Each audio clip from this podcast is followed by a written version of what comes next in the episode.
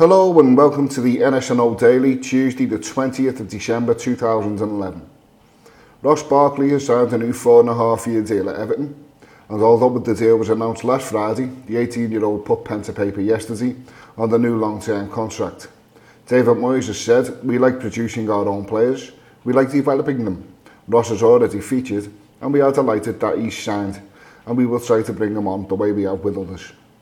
Jack Rodwell, who has been in the news a bit recently, is set for another spell on the sidelines after tweaking his hamstring during the warm-up against Norwich. 20-year-old Rodwell has been the subject of major rumours in recent times, with moves to Man U. And now Chelsea have been uh, mentioned in the offer also. The price tag of £20 million has been bandied about once again. Diniyar Bilyaletdinov has been linked with a move to Wolfsburg. The German club has said to have contacted Everton to procure a move for the midfielder in January. Locally known as Billy, he has been a figure on the edges of the squad for most of his tenure since his arrival from Lokomotiv Moscow in 2009. And he has stated that he would think about leaving the club to secure his place in the national squad for the upcoming Euro Championships. Sure, I've mentioned them before.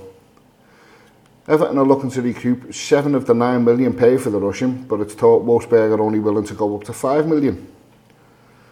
Rumours to end today with, and we'll start with the rumour that Mr Pina may be on his way back to his, uh, on his way back to Goodison anyway, on a loan this January, along with the ever-lovable uh, Bobby Zamora.